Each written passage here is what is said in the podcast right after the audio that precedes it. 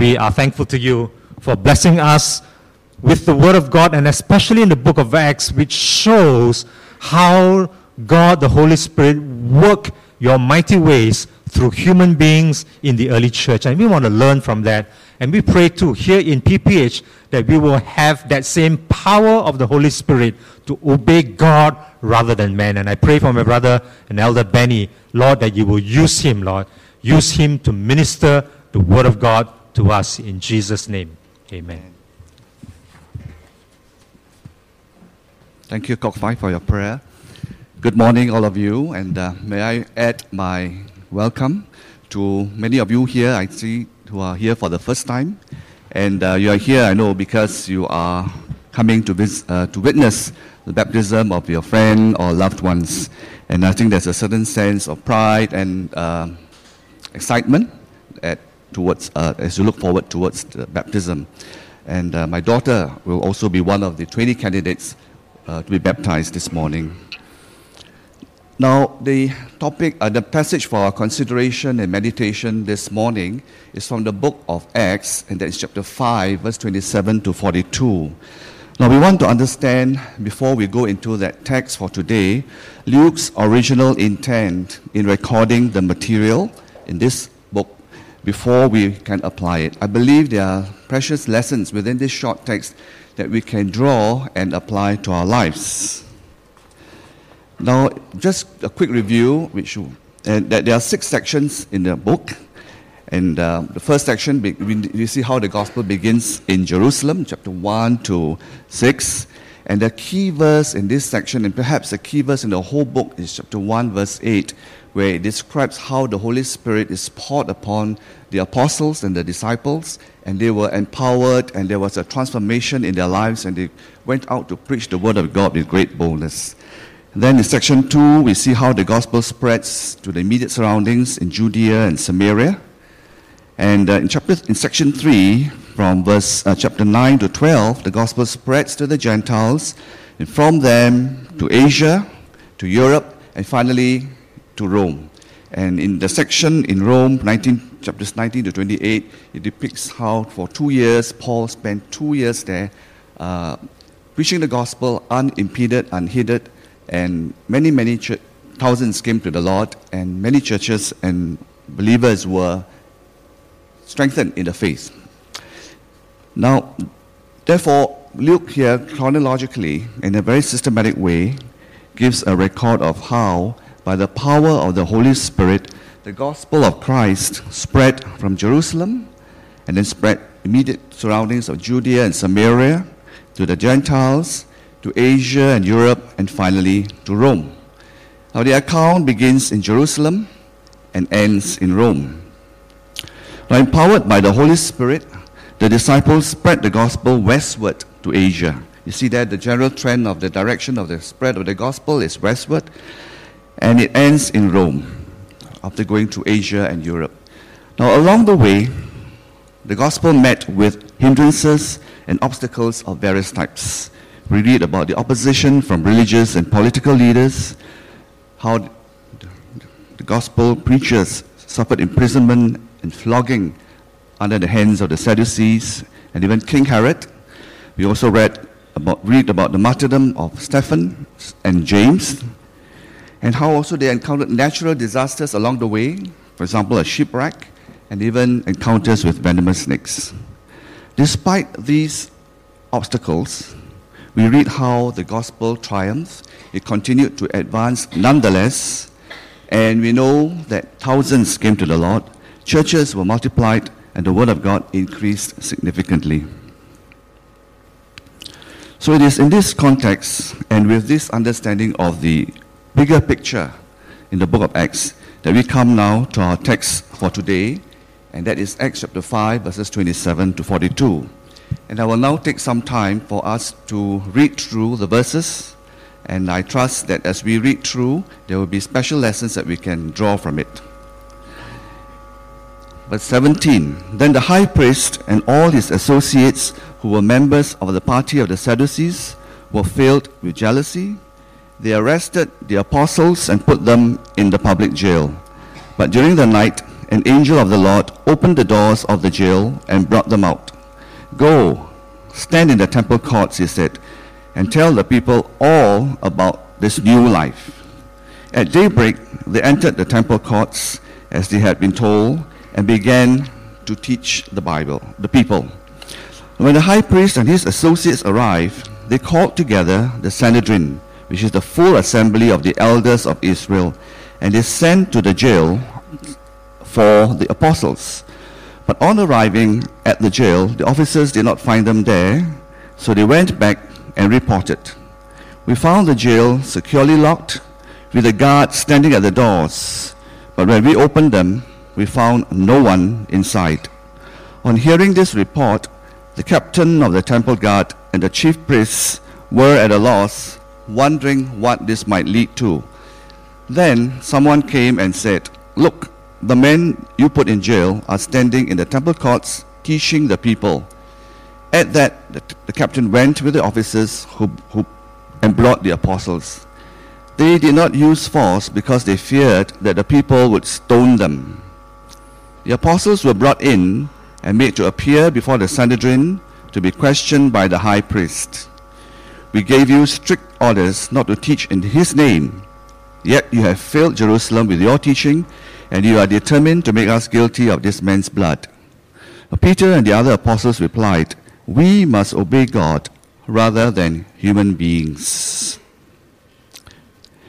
The God of our ancestors raised Jesus from the dead, whom you killed by hanging him on a cross. God exalted him to his right hand as Prince and Savior, that he might bring Israel to repentance and forgive their sins.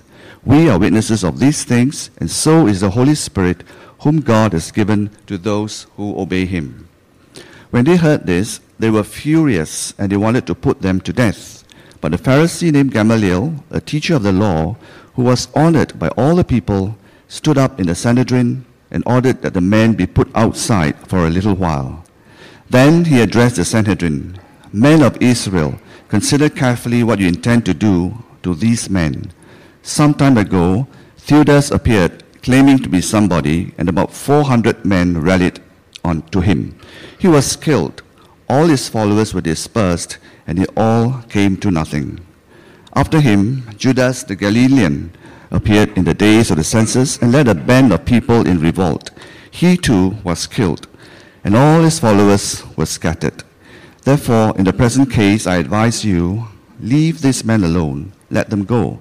For if their purpose or activity is of human origin, it will fail. But if it is from God, you will not be able to stop this man. You will only find yourselves fighting against God. His speech persuaded them. They called the apostles in and had them flogged. Then they ordered them not to speak in the name of Jesus and to let them go.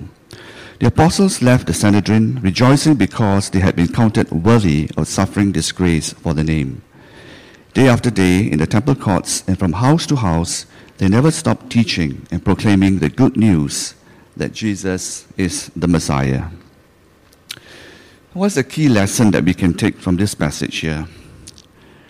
The spread of the gospel from its origin in Jerusalem was all the work of God's hand. It was accomplished through man empowered by the Holy Spirit. No amount of opposition could stop the spread of this gospel. Peter and the apostles, they were men of courage, men of purpose, and men who lived by the principle of obeying God rather than men. They stood up courageously even in the face of threats to their own lives. They had a very precious life giving message to share and a God given mission to accomplish in their lives. They considered their physical lives on earth as of less value than the destiny of the souls of their fellow Jews who had yet to believe in the Lord Jesus Christ. And when they preached the gospel, they did so faithfully and fearlessly. They model for us the kind of witnesses that God wants us to be. Unflagging obedience in the face of opposition. And today, we are standing here, those of us who have received the gospel and have become believers in the Lord Jesus Christ. We are here today, partly because large, mainly because of the faithfulness of these early disciples and how they passed the baton of the gospel down from generation to generation. And we know that millions of people have also died in the process of living for the gospel and sharing the gospel. Now, I believe each one of us here who are believers in the Lord Jesus Christ have come to know of the gospel because of somebody, a friend, a relative, perhaps maybe even a stranger, who unselfishly took the time to bring the gospel to us. I would like for us to take just a short moment to reflect on that person or persons. Reflect on that time or incident when you received the message of the gospel and became a child of God. And say a short prayer for that person. The person who brought me to Christ was my classmate in high school, in A levels, Raffles, and then finally in medical school. I visited him recently in hospital. He's dying from stage 4 cancer. And I reminded him of how he had been good, how God had used him to bring the gospel to me when we were in A levels. And so there will be some of you here who have even the privilege of bringing the gospel to others. And I'm sure the Lord is smiling on us because we have been faithful in bringing that message across to others. May these thoughts encourage us to continue to be faithful in wanting the gospel of Christ to be shared from our lives to others that God brings into our lives. Now, what is the application for us today? Three things know, feel, and do. What do we need to know? We need to know that the Holy Spirit gives us the power, the strength, the boldness, the ability, and the confidence to be witnesses for Jesus. We can't do it on our own. What do we need to feel? We do not need to feel fear of being a witness for Him because when we have the Holy Spirit with us, there's no fear. And what do we need to do? We need to be obeying the Lord in our daily walk with Him. We need to be praying to the Lord how He can use us to bring the message to people that He divinely arranges to be to, to meet us. These could be the people in our homes who are not yet believers, people that we meet in our place of work, people in our neighborhood. Surely the Lord wants the message to come to them in one way or other. So, what is your role? What is my role? Let us be inspired by the story that we have read this morning, this portion of the narrative in the book of Acts, how they, the pioneers in the sense of the gospel, were so fearless, so faithful, and so courageous in the face even of opposition, even the fear, the fear of losing their lives. That did not deter them from being a gospel bearer. I know that there are some people here this morning who are not yet recipients who have not yet received the message of the Lord Jesus Christ. And perhaps some of you are here for the first time in, in, the church. And indeed, I just want to repeat my welcome to you. And I would like to take the next 10 minutes or so of this time to briefly share the gospel, the gospel message. It begins with the knowledge that God created man, you and I, in his very own image. And the reason for that is because He loves us as special creation of His. And He wants us to have a very personal relationship with Him. But He gave us also a free choice either to love Him, to obey Him, or to go our own way. And we know that man chose to go his own way, and man decided that he doesn't really need God. And so he, in a sense, fell from the grace of God, and he turned away against God. He disobeyed God. Because of that, there was a breach in the relationship between man and God. As Romans 3.23 says, all have sinned and fallen short of the glory of God. Notice the word all. It doesn't say the Chinese, the Jews, the Malays, the Indians.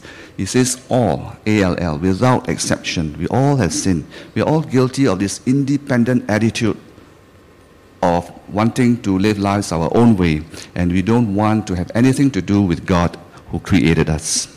And because of our sin, God says, I am a holy God and I cannot have sin, I cannot tolerate sin. And so God says, the punishment for your sin is death. And the death, the wages of sin is death. It's not just a physical death. We all know that our lives on, on earth Whether we live 30, 60, 90 years, one day we will come, we will leave this world physically. And it's not only a physical death that is guaranteed, but it's also immediate spiritual death, the, the, consequence of spiritual death, which is a separation from God. And because we are spiritually dead, we are unable to communicate with God, just like we are unable to communicate with a body that is physically dead. So spiritually, we are unable to communicate with this God who made us. And so then there's this, this in a sense, a judgment in Hebrews 9.25, just as people are destined to die once, but after that, we cannot escape the judgment of God. But the saving grace in the message of the gospel is that God loves us. He loved us while we were yet sinners. And how did He show His love? He sent the Lord Jesus Christ into this world. We all know this, perhaps some of us who are not, yet Christians, we are familiar with the words in John chapter 3, verse 16. For God so loved the world that he gave us his one and only Son, that whoever believes in him shall not perish, but have everlasting life. And what did Jesus do? What did his Son Jesus Christ do? We see there in 1 Corinthians chapter 15, 3 and 4, that Jesus Christ died on the cross. In obedience to God's will for him in coming to the world, he died for your sins and my sins. He was crucified and died a humiliating, painful death. But thankfully, he didn't die like any other person and left the world forever. But the Bible tells us that he rose again. And the other promise in Matthew chapter 26, verse 64, is that Jesus says, I have not died and gone, and that's the end of me. He says, I say to you, all of you, from now on, you will see the Son of Man sitting at the right hand of the Mighty One and coming on the clouds of heaven. Jesus Christ promised to come back again and to receive all those of us who are His children, those who believe in Him, will become His children in heaven. He has a special place in heaven for all of us who have placed our trust in Him, who believe that yes, He died for our sins.